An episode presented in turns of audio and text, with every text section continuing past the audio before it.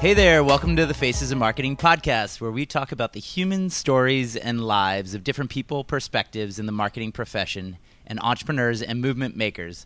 This is your host, Ryan Buchanan, and I'm here with my good friend, Justin Reardon, who is one of the most dynamic entrepreneurs I know and founder and CEO of Spade and Archer, the first ever guaranteed home stager, first in the world. Welcome to the show, Justin. Thank you so much for having me, Ryan. I appreciate it. Uh, this is going to be a fun um, interview, partially because our audience can't see the what we look like right now. Right now, Justin is always the most dapper, well dressed human being ever in like suit pants with uh, what is this like a handkerchief little pocket deal? square yeah, yeah. and uh, the Uh, Portland boutonniere Rose yeah boutonniere boutonniere, Yeah. all that, and I look like a bald version of Mark Zuckerberg in my hoodie and jeans, and uh, it's just not pretty. So I would usually wear hot pants and pasties for an event like this, but they were in the laundry, so this is all I had that was clean. and it's 8:45 in the morning. Um, but if it was 8:45 at night, I would expect that for sure. Awesome. Okay, uh, great. Well, we're kicking it right off today. So, um, as we always do in this podcast, uh, we start at the beginning of w- when you grew up, and you grew up in Boise, Idaho. And tell us a little bit about childhood uh, growing up.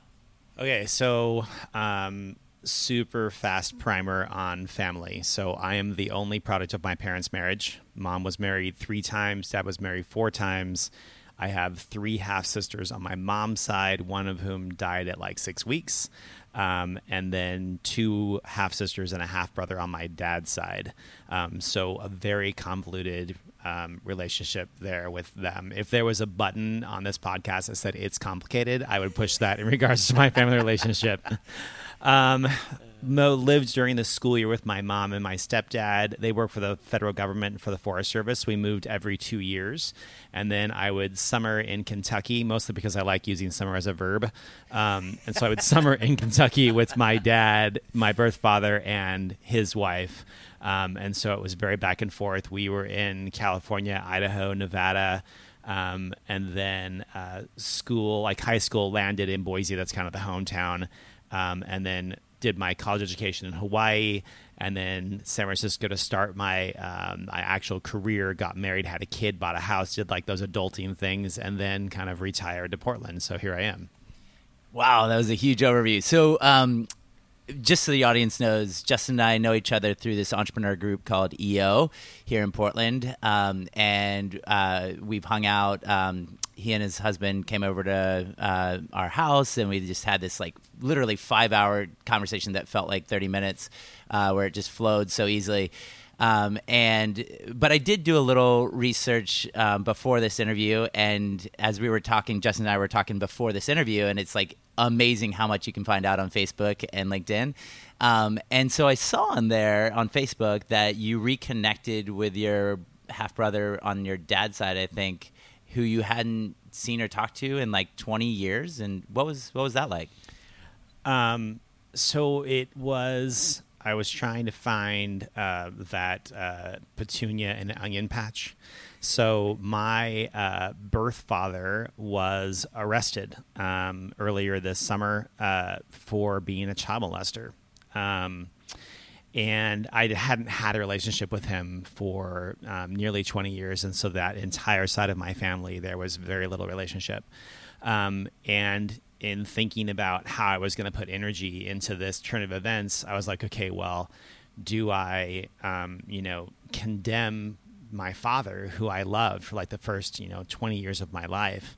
Um, or do I stick up for a child molester? And both of those felt like total failures. And so, in searching on how to turn this really, really negative event into something positive, um, I realized that my little brother, who I had not had a relationship with in 20 years, was incredibly alone. His mom had committed suicide. He was never married. He had no kids. He had my dad's same last name. He lived within two hours of him. Um, this just wave of condemnation was about to come crushing down on his head, and he was alone. So my sister on my dad's side actually found him um, and said, asked him if it would be okay if I if I talked to him, and he was like, "Yeah, sure." And so I ended up like flying out there over uh, Labor Day weekend, and um, we spent like three days together, and um, have completely like reconnected this relationship with my little bro. So it's been great. I, I just got chills from that. That and and I remind everybody it's 8:45 and you just I love how you just get vulnerable like right away. it is unreal. Thank you for sharing that. Um yeah, you know it, this is my reality, man, and there's some stuff that just sucks and everybody in my family really tried to take on my dad's guilt. Everybody was like I should have known, I should have done something, I should have done this. And the fact of the matter is none of us did anything wrong. He did. And um as much as I hate what happened there, I also have have garnered these really fantastic relationships with my brother and sisters, and um, I didn't have that before, and so I am thankful for the opportunity as much as I am sad for the failure. So, um, thankfulness. We had dinner right before thanksgiving and then you i saw that your brother connected with you when you uh, over Thanksgiving went to Atlanta to check out some historically black colleges with your son, yes, right? Yes. Um, and yeah, just talk about that for a little okay. bit. So even more like it's complicated button. So I'm gay, married to a white dude. We have a son who is black, and so um, like well, I'm not even related. But I'm not related by blood to anybody in my family, but like they're my family and they're who's important to me. Um, and so my son is in eighth grade, going into ninth grade next year, and we wanted to give him an idea of what it was that he was shooting for in high school before high school started. And so we've been visiting historically black colleges for the last couple of years. We've been to Howard, Tuskegee, and Morehouse. Um, and Morehouse is in Atlanta, so we did uh, Thanksgiving in Atlanta. My little brother lives in Owensboro, Kentucky. If anybody's ever been there, it has the bluest grass in the state. Um, my um, my brother-in-law and sister, well, my brother-in-law's from Lexington, Kentucky. Grew up in more like Eastern Appalachia, so I don't know where Owensville is, but it might be close to there. But they've lived in Kentucky for thirty plus years, and so I'm a huge Kentucky UK fan. All that. It's uh, two hours southwest of Cincinnati, Ohio. Um, and so it's like podunk. Um, but he flew out to Atlanta and spent a couple of days with us and got to meet my son and my brother. Family is like the most important thing to my little brother. So um, getting to know his family um, has been uh, very important to him. So, and how is the college touring part? The college tour is cool. Um, if anybody has never been to Morehouse, it's amazing. It's where Martin Luther King went to school. Like Barack Obama gave their commencement speech this past year. Like if you're a black man and you went to Morehouse, like you're kind of a big deal. So there's uh, like 2,300 students there, four classes, so about 600 kids a year get in. It's all male. Um, it's connected to two other schools, um, Spelman and Clark, Spelman is all black women, and Clark is men and women all black as well. So these three campuses kind of shoved together um, and it's just amazing. Like if if I if he goes there, which I think he very well may, um, it would be really awesome. That's super cool. We'll get to that in a little bit. Um, we are not going in chronology, which is totally fine. Sorry, but we're gonna go back to when you were a kid. And um, I know you were a wrestler, but um, and you now run a design agency. But were did you have like left brain, right brain activities that you were into as a kid, or what were you into as a kid? Uh, what was I into? So I really wanted to be a gymnast. Like I wanted to do gymnastics so bad. Mary Lou Retton was like my hero. Um, I I wanted to not only like I wanted her to be my girlfriend and I wanted to be her at the same time. I was like, if I could just have thighs like Mary Lou. Um, but my parents were like, "No, gymnastics is too gay. Um, you seriously, need, yes, you need to be a wrestler." And I was like, "Because rolling around on a mat in tights is super not gay at all." Grappling with other men, I love it. Um, and so when you're gay and you're a wrestler, the you're worried about two things. Um, I don't want to get a boner. Number one. Um, and I don't want to lose. Like I didn't even care if I won. I could care less because winning was just like whatever. It didn't matter. I, I, I, I garnered no pride from it at all. I just didn't want to lose. Um, and why like why why that not i don't get for me i'm super competitive and i want to win but there that you're saying something different you're saying i didn't want to lose Yeah. So, um, gay men are perceived as being weak, and if you lose, then you're even weaker. And so, winning didn't make me feel any stronger. It just made me feel not weak. And so um, I was like a mediocre wrestler. They'd like 26 matches a year. I would be 13 and 13 like every single time, uh, which was better than a lot, but like not super great. But that was not like that was not what I was interested in at all. Like I was in like drama, and um, I. my, I moved around my room. I'm not kidding you. Like every other week, like I would, I would rearrange and redecorate my room for like every single holiday. Um, it was what I had control over in my life, and I like did it. My room was always perfectly spotless, like it was always clean. It was always rearranged. I had like a huge stuffed animal collection, and I would like pose them in these like huge, like almost like photographic like scenes. Like, what did your siblings say about this Um, they were like my, you know, I was really raised with like one of my many, many siblings. Uh, my sister Joy was the one who was home the longest. Without Jan left when she was fourteen. Uh, my sister Joy on my mom's side uh, was always just incredibly supportive. My sister is uh, incredibly motherly. She's not what you would describe as like a leader. She is most certainly like a supporter. And no matter what I did, how weird I was, um, she was always there, like in my corner, like rooting me on. She was always the best. Um, and even like to this day, like I randomly received a RuPaul's Drag Race paper doll collection in the mail the other day, and it did it wasn't from anybody, so I took a picture. I put it on Facebook. I'm whoever sent this to me, you know me really well, and thank you. And of course, it's my sister Joy. She sent me the paper dolls from RuPaul's Drag Race. So yeah, always just like incredibly supportive. Yeah, That's so great. And so when an adult would come to you at 10 years old and you just your immediate answer I'm thinking you might say like I wanted to be a detective partially because I did my research and that's kind of how you got the company name but maybe you said something totally different as a 10 year old. You are super close. Um, I wanted to be a solid gold dancer. Oh my god, but you had to have really long hair to switch it around. I, I love solid gold. They always had the best hair. They did. They had the best, like everything, and they had this move where they would like turn their back to the camera and they would shake their butt side to side and then like wave their hands by it. And we always said it's because they farted. I just thought that I was like, and they were on these big blocks. Yes. yes, yes. I wanted to be a solid gold dancer so bad, and Solid that was like gold. for years. Do you know the whole song? Uh, probably, probably. What- I could dance to it for you. Was there any other lyrics besides solid no, it's just solid gold. And Dionne Warwick was the host. Da, da, da, da. It was awesome. I love that show so much, and it was you know like it ju- just they wore like gold lame in every single scene, which meant that they had money. So I was like, clearly they're doing okay. They can afford gold lame. I noticed from the EO retreat that you like gold chains. Is I that do. from solid gold days? Probably I, it's I am uh, I'm a very hairy dude. Like I have a lot of body hair. Like there's per per pound per pound, I have more body hair than than like head hair. Um, and nothing goes better with a hairy chest than a lot of gold chains. Um, and so I I I'm very taken with things that are delightfully tacky. Um, I spend my entire life like being tasteful, and so to have a chance to do something super tacky, like the gold chains get busted out every once in a while, yeah, for reals. That's awesome. That's awesome.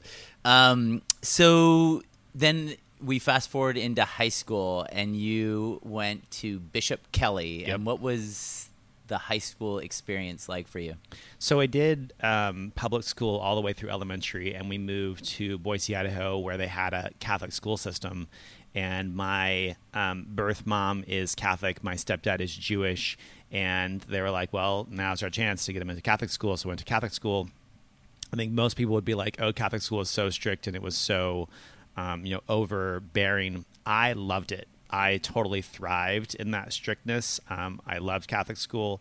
Um, it worked really well for me. I was captain of the wrestling team. I was on the cross country team. I was in the drama department, and I was uh, junior class vice president, student body president. Like I thrived there.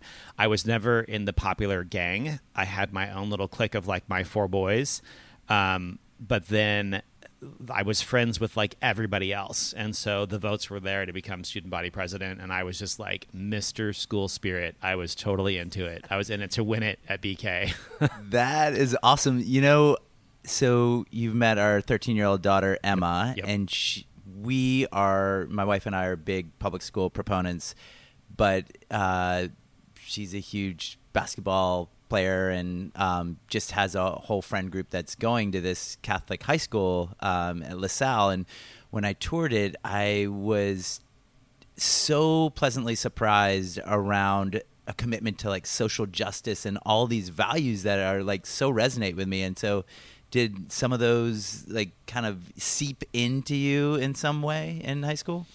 Um, so I'll tell you a story. How's that sound?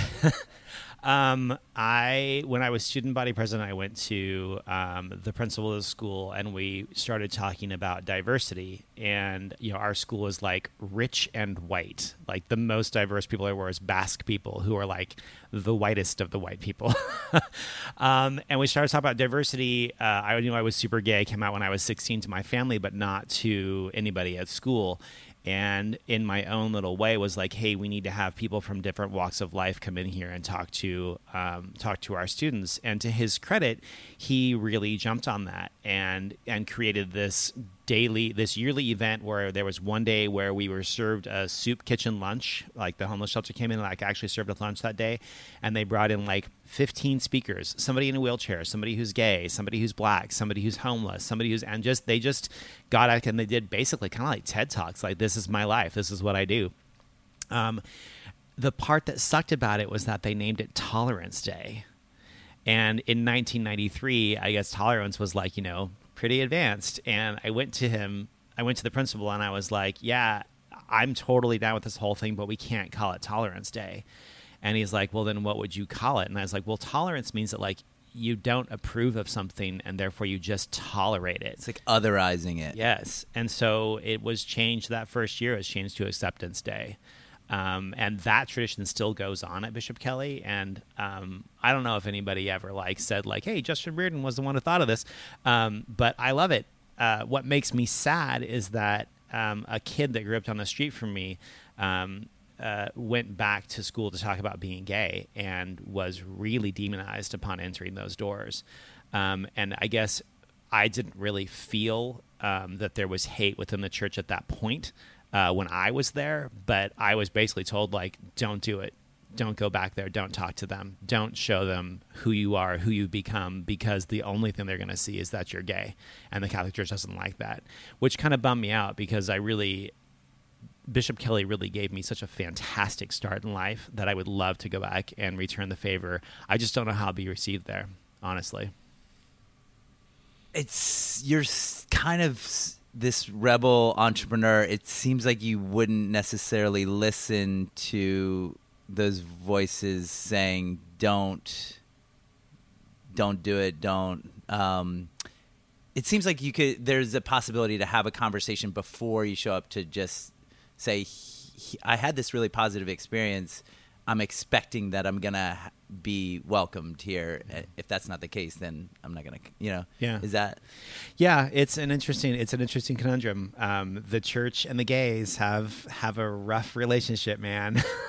you know, we get blamed for most everything they've done wrong, uh, and so you know, after years and years and years of an organization saying that, you know, well, we wouldn't have pedophiles if there weren't gay people in the world, and I'm like, I, you know, I, I can honestly tell you, like, I've never had sex with a kid, um, and I, I, I'm gay, but you know, there's this, this organization that has just like provided this huge protection for these people that are that are doing terrible things. And you know, with my family's history, like it's visceral for me, and I have a really hard time with the church. And I'm totally torn because, again, I had this just flipping fantastic experience at Bishop Kelly, and then the church at large hates me I mean, like, just hates me. And it's really tough to be like, hey, let me give back to this organization that hates my guts. Um, it's it's a tough one. I get it. Um, yeah. Wait, we went to a really interesting place about marketing, huh? the title of this podcast is a bit of a misnomer because it really is about humanizing brands. Yeah. Um, and we're getting real human here. Yeah. Yeah. yeah. Okay. All right. good. Good stuff. Um, so, actually, the core of the podcast is getting to that life moment that was kind of this transformative experience where it is not a surprise that you are this successful entrepreneur because it either gave you the grit or resilience or the independence and confidence to do well later in life. And so so the premise in you know in high school you, you know you just mentioned you came out when you were 16 to your family but in high school or college was there a was there a, a life moment that um, wasn't you know was it coming out? Was it like what was that bigger obstacle that you overcame? Was it more family related? What was something that you that kind of gave you the grit or the confidence that you overcame in in that period of your life? Um so when I was maybe like four or five years old, my mom um, had silicone breast implants installed. She um, uh, she had soft tumors in her breast, and she had a double mastectomy, and she had implants put in to take care of that, to to not be flat chested, essentially and she was told um, by the company that made the implants, Dow Corning, that they were super safe and they would never break and she'd be totally fine. Well, needless to say, we all know what happened with silicone breast implants. They broke. She got super sick. Um, she ended up suing Dow Corning. Um, her, if if you go, if you ask anybody who's a doctor after 1984 if they've ever heard of Maria Cunha Stearns syndrome or Cunha Stearns or MCS, um, they know of it because they, they're taught in product liability class. This is the case that they all study is my mom's case. And Maria Cunha Stearns syndrome is named after my mother. And it's all of the illnesses that are caused by having silicone free floating in your body. Um, they put it. They originally solved 500 cc's. They ref, they re, retrieve 350. So there's 150 cc's of silicone just like in her at any given time, and her lymph node system kind of like removes it very slowly, and so she gets these lumps removed, and she's not in good health. Um, she sued Dow Corning in 1984 and won 1.7 million dollars, um, and we were awarded the money um, in uh, so 2004 2007. We got. I'm sorry. 1984, and she was awarded the money in 1987. And so um, we went from being like super duper poor, uh, like, you know, government workers to like all of a sudden we're like, you know, millionaires. Um, and it really, really, really changed our family like a lot. Um, and the whole, we the, the discussion was like, we're not going to be like one of those lottery winners who like spends all their money super duper fast. Um, and so, the first thing my mom bought was a Louis Vuitton purse because nothing says you're rich like Louis Vuitton. I mean, it's just like stamped all over that bad boy. Uh, we went on like family vacations to Hawaii. We bought new cars. My parents went to Egypt. Um, do you remember Benetton? Do you remember that clothing store? Totally. In seventh grade, I had eight B sweaters, like eight of them, because you know seventh graders need that. Um, this was after you had the conversation that you wouldn't turn into the lottery winner. Oh yeah, oh yeah, okay. yeah. So. This this is and so uh, I went to Bishop Kelly, which is not cheap like private school doesn't it's it costs a pretty penny. Um, and by the time i graduated in 93 so we're talking six years later there was no money for me to go to college. It was gone. Um, and so my i was like i'm to go to cornell and they're like you're going to university of idaho. And i was like oh okay.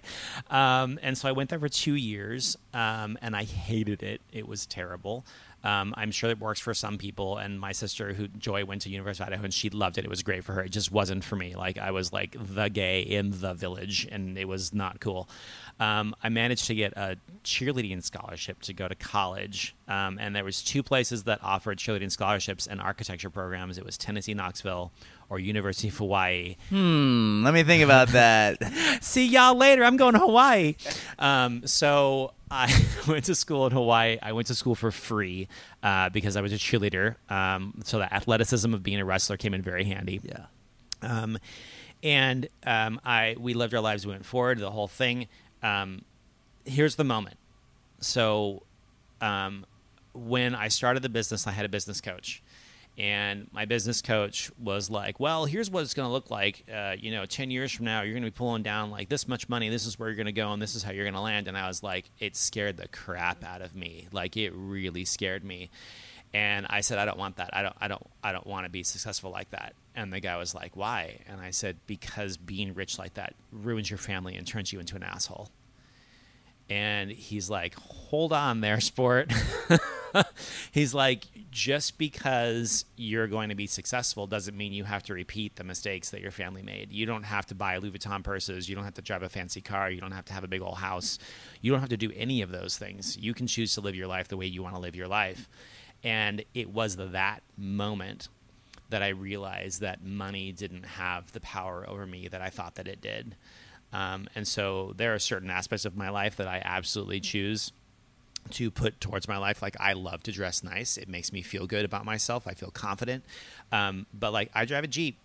Like we live in a three hundred thousand dollar house. Like it's just I have zero desire to have any of those flaunty um, statusy type symbols to show other people how much money I have. I just don't care. And it was because that business coach basically said to me, like, here's this book. It was called The Millionaire Next Door. Um, that it's basically just a, um, a, profile of what the average American millionaire in the United States looks like, and they drive a solid American steel car, and they live in a three hundred thousand dollar house. And I was like, I can do that and be successful. And he was like, Yeah. And I was like, This is amazing. So that was like my huge, my huge turning point what's going on in my head right now is was was this the only time you met with this person or was this like a mentor that you'd built trust with that could really say something that would stick with you um, i think that was like our third meeting so okay. like one hour at a time we'd meet every quarter um, I couldn't afford it. it was way too expensive for me. Uh, but in that every quarter, and it was the only person I knew that uh, had ever like worked in business before. It was before I was in EO. Um, and actually, he stayed on with me for probably the first five years of the business until I outgrew him. Um, and that was shortly thereafter is when I joined um, EO. And now I have this just community of people who get me, who understand what it is that I'm going through, and um, you know, when I break down in tears, they understand what it is, and nobody tries to tell me how to fix my tears. They just speak from experience and say, "I've been there, man, and this is what I did." And just from hearing that, ah, it's made my life so much better, so much better. The reason why I took pause on that is is just the power of mentoring is so huge, but even in a scenario where it's not like you're mentoring a kid or you're mentoring a, another person on a weekly basis or a monthly basis, but just the the I don't know what what happens in a conversation can change people's lives, and so I just I don't know. There's something in there that that is amazing to be really present in conversations because it sounds like this this other guy had a, had a really positive impact on on you. It really did. Yeah, yeah, absolutely. Cool. So that is a good segue to kind of the. I don't really love to do the whole chronology of, you know, your whole work life, and then you starting your business. I do because I w- work with a lot of college students, and um, because my daughter is going to go to college and things like that, I I I really am curious about how you get your first job out of college, and then I want to fast forward to the origin story of Spade and Archer. Okay. Um, so I graduate from college and I moved to San Francisco because as a gay guy, I figured the best chance for me to find Mecca. like my people is like San Francisco. um, and so I go to San Francisco. I move in with two friends of mine, uh, David and Heather. They have a two bedroom apartment, and David's closet has a door that goes both to his bedroom and to the hallway. And so I offer to pay a third of the rent if I can sleep in his closet. And so literally every morning I wake up and come out of the closet. Um, so I go there. I um, I get my first job. It is with this terrible architecture company. So I got a degree in architecture. I work with this terrible architecture company that does water infiltration litigation, um, like detailing. So they draw like roof plans that won't leak in condos after a condo association has been sued. Um, so the work is terrible, and the the building is terrible. It's like a burnt out warehouse that has a walkway that goes to the front door, and there are like four dead pigeons on the way to the front door.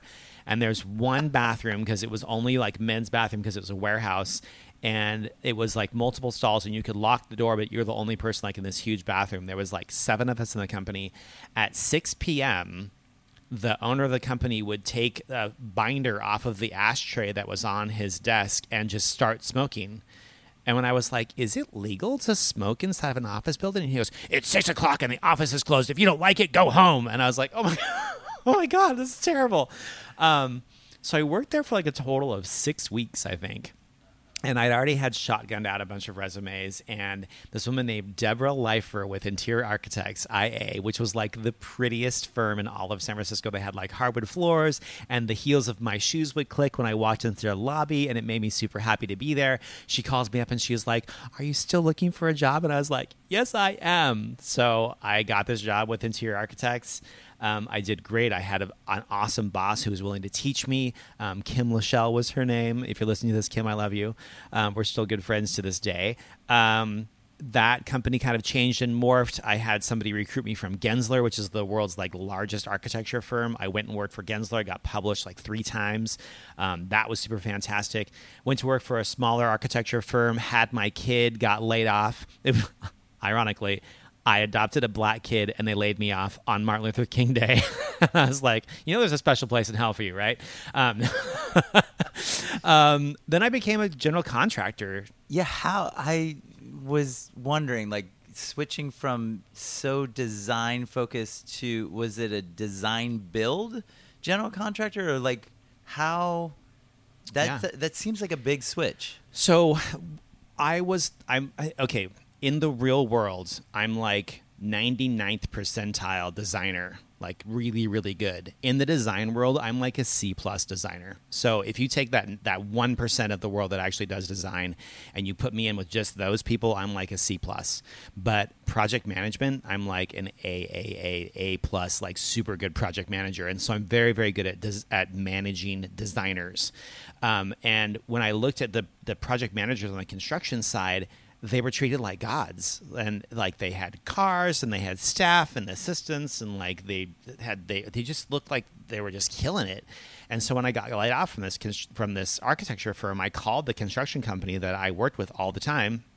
And i was like hey i want to come work for you. I will like fetch your coffee. I just want to get in. And they um, put me through like three interviews and then they called me up. They said come down to the office. I'm in the office like live in person. He goes i want to double your salary. I want to give you a car and i want you to take three more months off to be with your son before you come start with us. What do you think? And i was like i need to call my husband. And he goes why? Why can't you answer right now? And i was like because we don't make any large decisions without talking to each other first. And he was like okay. He's like you have 10 minutes okay. So I called my husband and I was like, double salary, give us a car, three more months off to spend with a kid. What do you think? And he's like, yeah. And I'm like, yeah. So I hung up the phone and I was like, yeah. And he's like, yeah. And like, I mean, talk about just an awesome experience. This Pe- Peacock Construction in um, in San Francisco, California. Bill Peacock owns the place, and like I was like the gay son. Like I was the guy. I brought. they hired me because they like they knew that I could have relationships with people that all of the straight white dudes that worked there couldn't get, and so like I all my clients were females or gay men, and we brought in like work. We did work for like all the gay porn companies. We built their like their sets. like I became like the conduit. had that, no idea. Yeah, like I was the guy. I was Why isn't this on your LinkedIn profile? Yeah, they don't really talk about that very much, do they? so I did construction for a long time, um, and I love what I love about design is that everything is gray. like everybody has an opinion about what you do and what i love about construction is that everything is black and white either you built it right or you didn't and what i love about home staging is that it's kind of a little bit of each like it's tons of project management uh, lots and lots of logistics but also lots of creativity and so it's this perfect mixture of like my architecture background and my construction background and it it just makes me happy every single day That's so great. Yeah. So let's talk about how you started the business and then this detective story because I think there's some like superhero inside of you that Right. you know that fell in love with these two fictitious detectives on some TV show or something called Right. Spade and Archer. So Yes. Okay, so I was uh, working for a company um, here in town, a construction company, and I did not fit into the culture at all, like at all. Um, and um, I saw a layoff coming. I was going to be laid off. I was being treated like everybody else who'd ever been laid off there. And so I was like, all right, I got to figure out something else to do. And I said, okay, I'm going to open up a lamp store. Um, I love lamps; they're super pretty. Um, and then I realized that I have zero retail experience. I've like never worked in a retail store, so I can't open a lamp store. So I was like, okay, if you didn't have to get paid, uh, and, and all you had to do was just be happy for the rest of your life, what would you do? And I, I thought back to like my bedroom when I was a kid, and I was like, I would move around people's furniture. And I was like, okay, so now how do you get paid to move around people's furniture? And I was like, oh, I open a home staging company. Um, and so I picked up the phone. I called my husband. Uh, I was driving through the gorge. He was in New York at the time. And I said, Joe, we're going to open a home staging company. We're going to call it Spade and Archer. And he was like, great. Like, literally, that's all it took for him to just be like, yep. I mean, he trusts me like that much. He's like, I had no question that you would totally be successful at, and you'd kill it. So the name Spade and Archer comes from almost 20 years earlier. I was living in San Francisco on the corner of Post and Hyde. I had made a resolution that I wanted to read all of the famous literature, like all the fiction stories that were based in San Francisco. So I just finished reading The Tales of the City, which is like, I don't know, like eight books or 10 books, something like that. And I started reading this book called The Maltese Falcon. And as I'm reading this book, in the first paragraph, this guy, Sam Spade, is investigating Miles Archer, his partner. He's investigating his murder. And when he comes home, he comes home to 891 Post Street. And then he goes through the lobby and he goes up the staircase and he goes into my apartment and he's describing like my apartment in my building in my city while I'm reading the book in my apartment in my city. I'm like, this is nuts. so cool. So at that moment, I was like, that. So Sam, uh, Sam Spade and Miles Archer had this detective agency called Spade and Archer Detective Agency, and I said, if I ever own my own company, I'll call it Spade and Archer because this is too weird. And so when I had the idea to like move around people's furniture, I was like, it's Spade and Archer. And then shortly thereafter, we added Design Agency. Um, and our logo originally was like based off of the door logo that's in the movie. And so that's where it comes from. I wanted to be named after a person, but not after me. And so Sam and, and Miles is where it comes from. And you kind of already described like you you were meant to be a home stager, you know, from from the early days of being a kid. Very early on. It was Yeah. very clear that um, my spatial awareness is off the charts. I can't memorize anything. I'm horrible with names. I don't know anything about like dates or geography or how to spell words. But if you give me a space, like I can draw a floor plan of your house right now. Bring me a piece of paper. That's like amazing. That's, that's my special talent. Yeah. some sort of genius that way. Um, okay, so uh, you, so you've got Spade and Archer, and then and you've been running it for a while, and the whole industry is based off of charging for however many weeks. Like clients pay you more and more and more for however long your furniture is in their house. Um, and you decided I'm going to revolutionize the industry because things like my goals do not align with the client goals from their perception. So, can you talk about like how you had that aha moment to become the world's first guaranteed home stager? I love just saying world's first. It's just so bold. And it's but the coolest thing about all of it is that it's working, right? It's Yes. working really well. Yes. So, um, the original thought process, I was looking at what our what our model does, and the thing that is the very very hardest for people to hire us is that they have to pay us money and then trust us to actually help them get their house sold. And if we fail, they still pay us money, and the worse we fail, the more money we get. And I was looking at that and I was like, "Oh my god, no wonder nobody trusts us." Like our entire industry is is looked at as like snake oil like it, it just doesn't make any sense that the longer your house stays on the market, the more money I make and the less money you make. That doesn't seem fair to me. And so I was like, okay, well, how could we realign our goals so that we are looking at the same win as our clients and as our real estate agents? And I was like, well, what if we change to a commission based structure? What if we just got paid a percentage out of closing and if we didn't get paid, if we didn't actually help get the house sold, we just wouldn't get paid. So then we could assume all of the risk for our clients. Um, and I couldn't figure out what to call it. That was the hardest part was like figuring out what to call it. Because I went to a lawyer and, and I was like, this is what I want to do. And he's like, okay, here's how we write the contract. And that's like secret sauce. That's like the Tabasco recipe. We don't talk about that. Um, but then the hardest part was like figuring out what the hell to call it. Like I, I, I we it was called like Spade and Archer Palladium at one time, which is a very lightweight, not very expensive metal, which didn't make any sense. Um, I call it Spade and Archer Black because it was like supposed to be like exclusive, like only the best agents get to use this. Um, I tried to do it like as a subscription model, that didn't work. Um, and so like I have this list in my phone of like of like twenty five different names. And all of a sudden, I was like, okay, well, what would people like about it? What would what would be the thing that would be like that sounds good? And the word guaranteed popped into my head, and I was like, oh, duh. So now we have two business models. We have what's called pay up front, and we have guaranteed. And you can use either model. It doesn't whichever one you want to do is fine. We don't force you to go either way. I'll tell you that it's technically cheaper. That if your house sells in a week, it's cheaper to pay up front. But um, if your house doesn't sell in a week, you probably should go with guaranteed. And so we launched this thing um, almost a year ago. It was in January of 2018.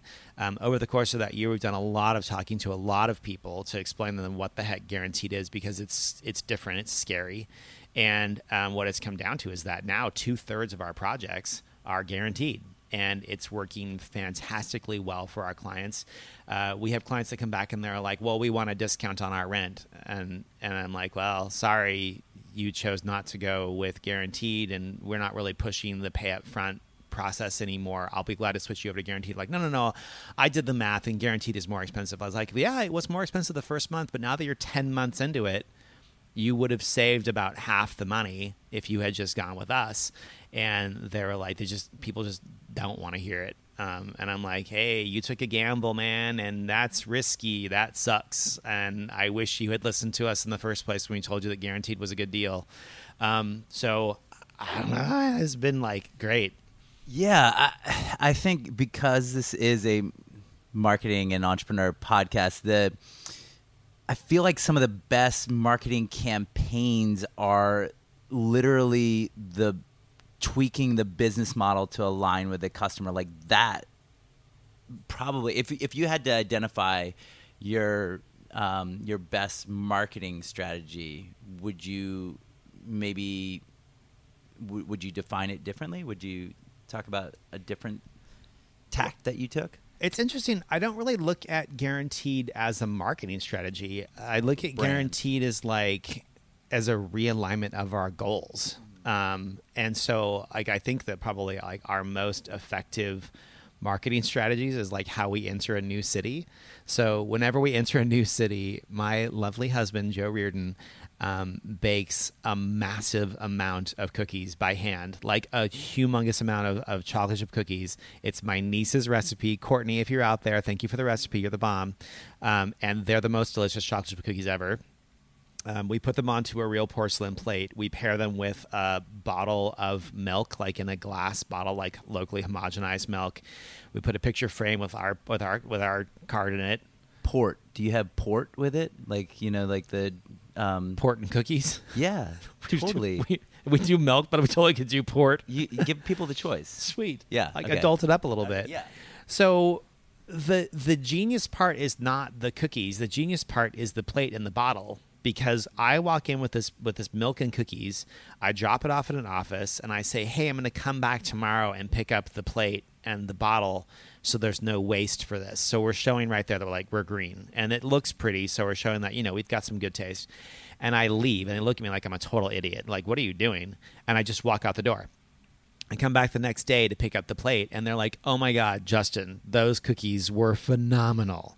And I was like, "Oh, did you like them?" They're like, "Yes, they're so good." I was like, "Would you like the recipe?" And they're like, "Yes, I totally want the recipe." And I'm like, "Great, give me your email address." So all of a sudden, I'm not, sending spam because real estate agents hate spam. They despise it. They get a thousand pieces of mail a day. They're now asking me to send them something, and all I'm going to send them is a recipe card that has our name and our our website. You know, the world's first guaranteed home stager. And I'm like, oh, by the way, we also teach these classes where we bring in lunch or a Japanese whiskey tasting or a breakfast, and we teach these classes on like you know luxury demographics and how to tell the difference between them. And all of a sudden, they're like, oh, you're you can give us more tasty food, great. So then I get invited back to do these presentations in their offices, and then from there, I talk about guaranteed. Like they always ask something about pricing, and so then we launch into a guaranteed talk, and then we get these consultations, and from the consultations, we get projects. So it all starts with cookies. Mil- no, milk and cookies. Milk and That is cookies. so American. It's it is so like uh, old school marketing. it's just ridiculously like Bring it back. uh, it's Bring it really back. silly. Yeah. So one of the this real estate strat. What was the video that I told Oh, you? I real estate social. Yeah. Social, yeah. I loved because I don't. My wife is a realtor, and um, but when I listened to that or watched that video, I loved your analogy, and it was kind of a tip uh, to realtors and to people who own homes of Tina Turner's backup dancers. Like that's what you are to the staging world. Can you talk about that analogy? Yeah. So, I mean, in most interior design, or actually in almost all design, your job is to like grab somebody's attention and to like, you know, make them pay attention to you. And our job is to not do that. Um, we always like in the house is Tina Turner, and we are the backup dancers. Um, and so we have to be good. You got to be good. You just can't be better than Tina. Um, because if you show up the star, then they didn't pay to see the backup dancers. Nobody bought a ticket to see a backup dancer. Um, they're super glad you're there. You just shouldn't be more important. And so our job is to constantly like to try to design these spaces to show the purpose, the scale, and add light, and do absolutely nothing more than that. And so we're very tempered in our design as far as our aesthetic goes. Um, yeah, that's a that's a giant one. That's so not you in real life. Like you, you would outshine Tina Turner like ten times out of ten, It is as evidenced by how you danced with Storm Large at our retreat at Brasada Ranch for EO. Straight that up. may have been my most heterosexual moment of my entire life. Uh, if anybody has ever gotten a chance to storm large, to dance with Storm Large, you should really do it because I felt really masculine at that point. It was awesome.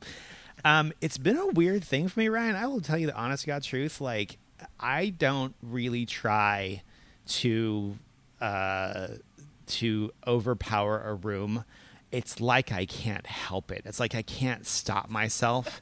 It's really weird. And then people walk up to me like, "Oh my god, Justin, how are you?" And I have no clue who they are, and I'm like a deer in headlights because you mix that with like a terrible memory. And then like this personality that's like ridiculous, and I just look like a total dick like all the time. And I'm like, can you remind me where I know you? And then they're like, oh, I hate you now because you're a total fraud. Ugh, it's really frustrating. That is a BS imposter syndrome thing that we all have, but I know that you're not a fraud. Thank you for Um, calling me on my bullshit. I appreciate yeah. it. Uh, so, last two questions. Uh, one person who inspires you. Who is that right now? Uh, it's been really consistent for a long time, and uh, I, I, I think it sounds like such a trite answer, but um, Helen Keller has really, like, literally changed my life in the most random and most appreciated ways. Um, so, uh, when I lost my job, uh, I got fired. Um, when I switched between architecture and construction, um, it was on Martin Luther King Day, and I was just pissed off. And I was sitting in the dining room, sulking, feeling sorry for myself. And I opened up a magazine, like Time magazine, and the um, the headline story was happiness. And I flipped open a page, and there was a very large print quote from Helen Keller, and it said, um, "So often when a door closes, most people fail to notice the open window next to it." And I was like, "Get over yourself." Here's this woman; she's blind, she's deaf and she's saying like, "Oh, well, you're missing the opportunity." And then, um, you know, things started getting really scary right in the beginning when we first opened the company, and I was up to my eyeballs in debt. Uh, we we never had any financing from anybody. We just I used my personal credit cards, and when you finance a company at twenty eight percent, it's very frightening. Um, and my husband bought me a birthday card, and um, it was a picture of like a car going off of a ramp and the quote was from Helen Keller, and the quote was, um, "A life without risk is nothing at all." And again, I'm like, again, if there's this woman that can go through life and her only sense is touch and smell, how how can I dare feel sorry for myself? And so she just continues to touch my life in, in on a regular basis. A friend of mine, Catherine Madison, um, I told her this story two weeks ago, and uh, she showed up at dinner uh, two nights ago with a book of quotes from her, and I broke out in tears. and I said, "You know, very rarely do you feel like you're actually listened to, and you listened to me and then acted upon it. It was one of the most thoughtful things anybody's ever done for me. And I mean, it's like you know, it's like a five dollar book, but like she listened to me, and I felt like I was really heard. So every morning I wake up."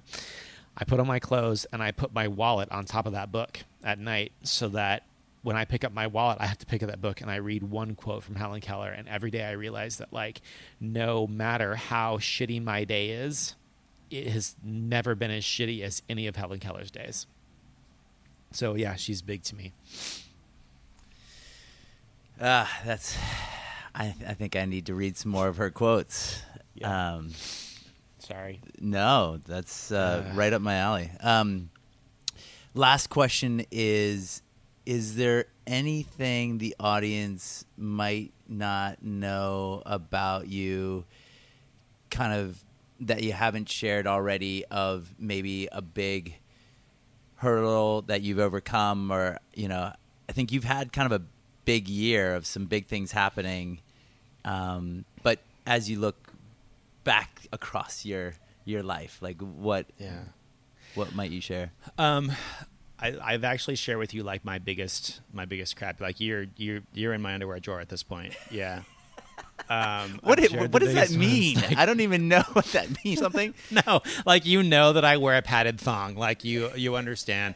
Um, so uh, the biggest one, I think the biggest one this year that we really haven't talked about because we are very purposely framing the story um, in a way that I I want it to be spun in the right way because um, so I own a business that has offices in Portland and Seattle. We have a couple thousand square feet up in Seattle, a couple thousand square feet in Portland. We hold all of our inventory there. They're hugely important to us. And on the 4th of July, my building burned down in Seattle. Like it burned to the ground and I lost everything. Um, and in talking to my marketing and PR person, um, she wanted to do a press release and talk about like, hey, we had this huge loss, um, and we sure do hope we come back. And I was like, mm, I don't think so. It was great because we had no signage on that building. It was kind of in a sketchy part of town. And the building next door where the fire actually started, the news media latched onto that guy's story and did a huge ton of stories on him um, and I was totally left out. And I was really happy because now we're going into this process where um, we're starting to talk about that fire and what came from it. Uh, we ended up in a building that was twice the size. We doubled the size of our staff. We had our red to black moment where we, for the first time in the history of our company, we have more cash than debt. Um, like this thing literally became like a flop opportunity for us. Like we just it was this huge flop that I thought was going to maybe shut us down and cut us, reduce us by half the size. It became a giant opportunity. We ended up growing by a full third, um, and um, I am just incredibly thankful that this really horrendous thing happened to me because I'm in such a better place than I was before. And so now we get to spin this story of like we were the phoenix rising from the ashes. Um, and so I literally, also, yeah, I have, I have like I have control over how we present this to our public, and we get to use it to our advantage. And I, I'm very very fortunate that we were not in the spotlight when it was really bad because it was when it was bad it was really bad Justin, thank you so much for sharing so openly. And uh, I think our audience has a ton of golden nuggets to take away from all that you shared. It was great. Would you say that they are solid golden nuggets?